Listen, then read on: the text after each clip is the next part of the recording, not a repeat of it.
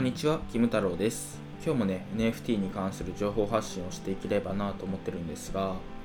えー、今回はね、2023年はフィジタルの年、そもそもフィジタルって知ってる？というテーマで話していければなと思ってます。えー、皆さん、フィジタルって聞いたことありますかね？えっと、まあ、簡単に説明すると、フィジタルっていうのは、フィジカルとデジタルの造語です。で、えっと、ネットと現実とを融合させたマーケティング手法のことをね一般的に指すんですけど、えっと、例えばですけどうんと、まあ、絵本とかでその絵本として普通に読めるんだけれどもスマホをかざすと AR で拡張現実でなんか飛び出す絵本になるみたいななんかそういう感じのコンテンツのことをねフィジタルって言ったりするんですよ。で、まあ、絵本として販売するよりもなんか AR を使った飛び出す絵本ですよっていうことでなんだろう、まあ、新しいユーザー体験を提供して、まあ、なんだろう、まあ、マーケティングするというか、まあ、より新しい顧客を創出するっていう、まあ、そういう方法のことをフィジタルっていうんですよ。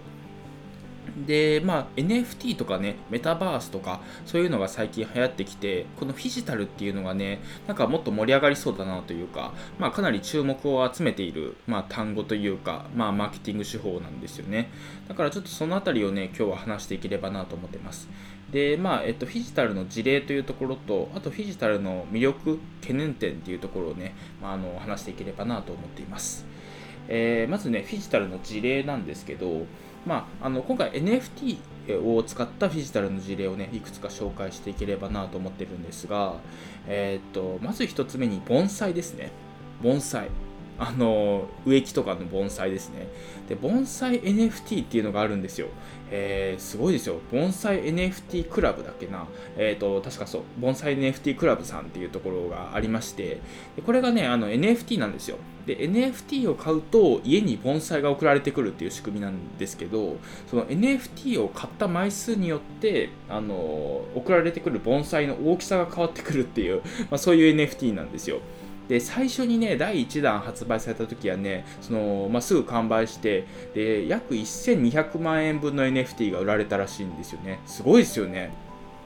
やっぱ1200万円ね、その植木、植木じゃないや、盆栽をね、あの売るっていうのは結構難しいと思うんですよ。あの多分ね、その盆栽もすごい高いやつだとね、何百万とかするんでしょうけど、ただやっぱりその、あの今回 NFT を買って盆栽をもらったっていう人はね、あの全然今まで盆栽を買ってこなかった人、まあ、盆栽とあんま馴染みのなかった人が、え、NFT で盆栽もらえるのっていうので、ワクワクして買ったっていう、まあ、そういう背景があるんですよ。だからその NFT を使うことによって今までその盆栽に興味のなかった人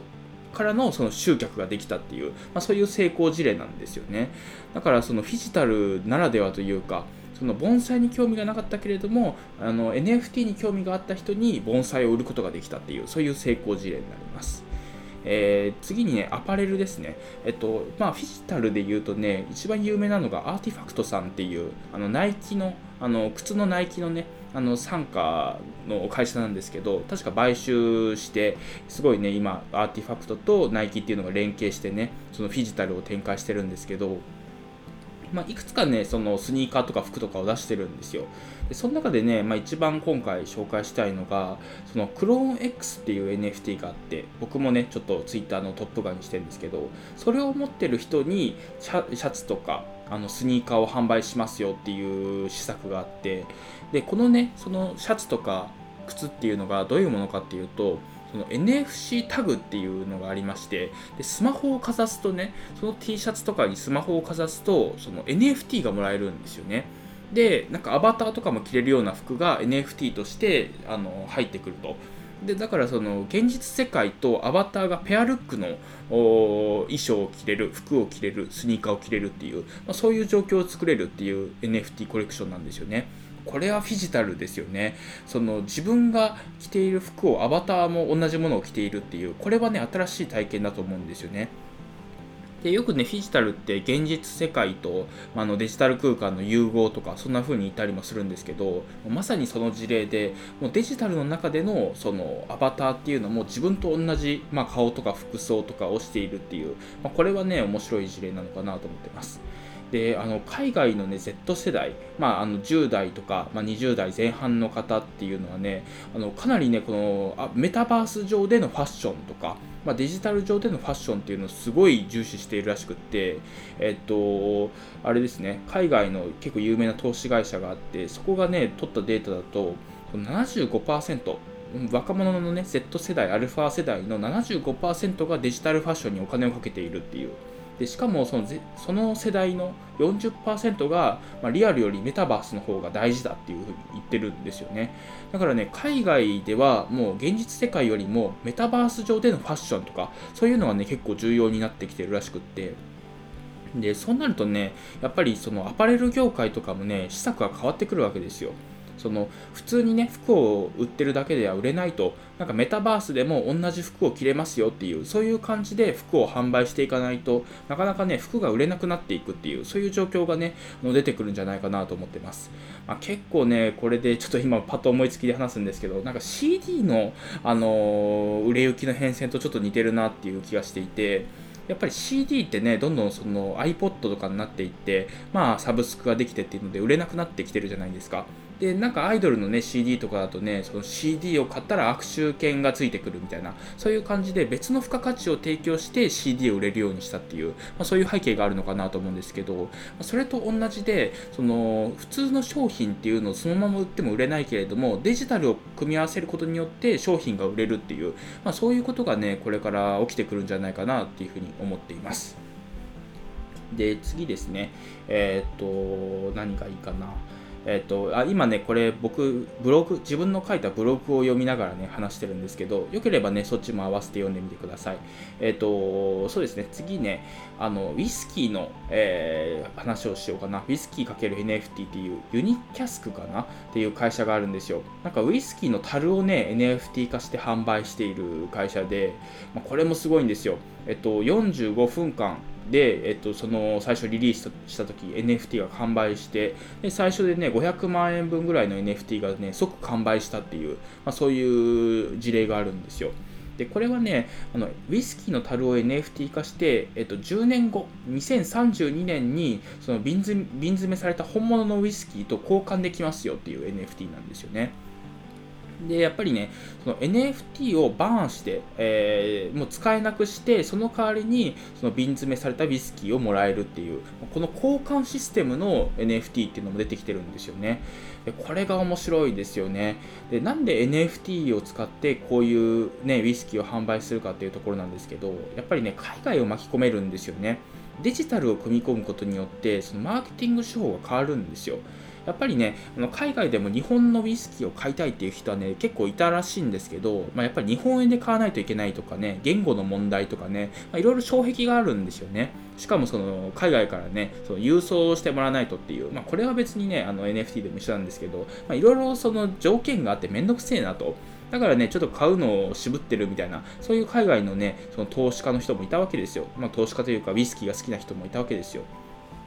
でも、その NFT をね、使うことで、オープン C で買えますと。まあ、NFT なのでね、その NFT マーケットプレイスで購入ができると、そその経由でそのリアルな商品を購入できるっていうのはね、これは結構便利なんですよね。やっぱり海外の人ってね、日本のね、その会社の、まあ、ウイスキー会社の、えー、その EC サイトを見て、日本円で購入しないといけないっていう、もう何個も壁がある中で、まあ、オープンシーで NFT を買ったらウイスキーが手に入るっていう、これは楽ですよね。やっぱり何個かね、その、なんだろう、段階を踏むのがね、減るのでやっぱこれは楽になるのかなっていう海外マーケットに進出する上でね NFT を経由することで商品が売れるっていうのはね結構これから増えてくるのかなっていう感じがしていますえー、っと次にねあの割引ですねあのフィジタルの割引っていうのがあるんですよ。その NFT を掛け合わせることで、えー、割引されるっていう、まあ、クーポンみたいな感じで使えるっていうのが出てきてるんですよね。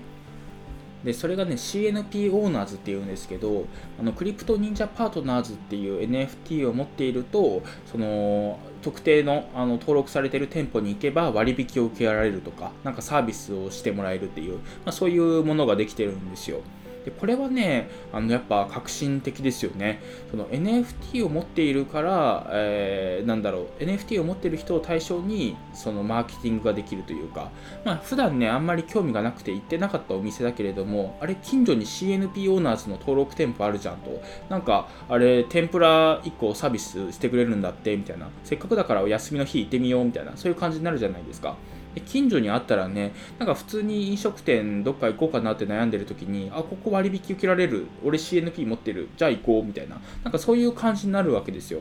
でやっぱり飲食店からしてもねその自分がその今まで捕まえられていなかった顧客っていうのをね持ってこれるわけなので連れてこれるわけなので、まあ、やっぱりいいんですよね。ありがたいですよね。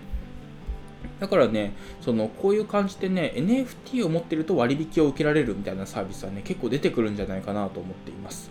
えー、そんな感じでね、どうですかね、まあ、いくつかね、事例を話したんですけど、フィジタルのね、その NFT かけるその現実世界のサービスとか、あの商品っていうのはね、結構増えてきてるなっていう感じがしていて、多分2023年はね、これからもっと増えていくんじゃないかなっていう気がしています。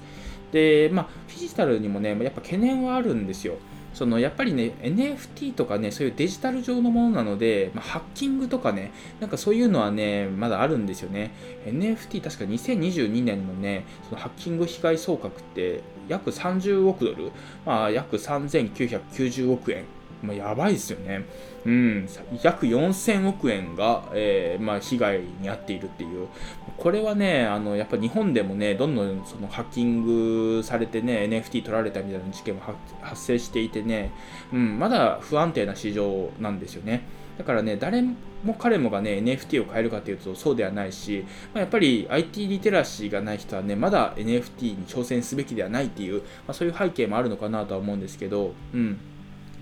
でもね、その今、日本政府がね、あの政府が Web3 に対する、ね、規制とかをいろいろしてくれているので、まあ、どんどんね、この時間が経つにつれてね、ハッキングとか、まあ、セキュリティの部分っていうのはね、あの改善されていくのかなとは思ってるんですけど、うん、ただやっぱり、まあ、まだ日本でね、このフィジタルっていうのがね、どの企業も挑戦するかっていうと、まあ、2年後、3年後、まあ、下手したらま10年後とかになってしまうのかなっていう気がしてるんですけど、ただそれでもね、その今あの CNP オーナーズとかね、日本の企業でも、企業というかサービスでも、そのフィジタルをね、挑戦してるところがあるので、特に NFT プロジェクトはね、フィジタルにね、まあ、今年は挑戦していくような気がしているので、まあ、いろいろチェックしていくとね、面白いものがね、見つけられるのかなというふうに思っています。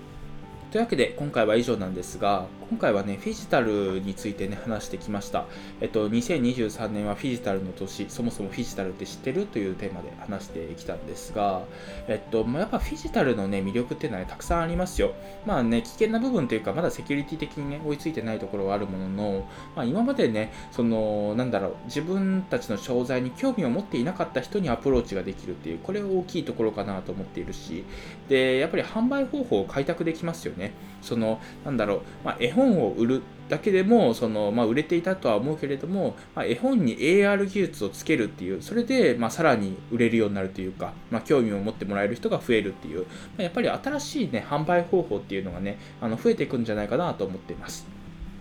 でやっぱりそのこういう形でねその NFT とかを活用していくことことでやっぱマーケティング的にもねいろいろ便利な部分っていうのはたくさんあるのかなと思うのでえっ、ー、とそうですね飲食店とかねなんか店舗をやってる人はね NFT を利用してビジネスをやってみるとねなんか先行者利益を取れたりもするのかなというふうに思っていますというそういう話でした、えー、というわけで今回は以上なんですが、えー、NFT ブログを僕もやっていましてで今回の内容もねその義務太郎ブログっていうのを見ながら話してたんでですけどその僕のね義務太郎ブログっていろいろ NFT に関する最新の情報とかそういうのを発信しているのでよければねそっちも読んでみてください。というわけで今回は以上です。ありがとうございました。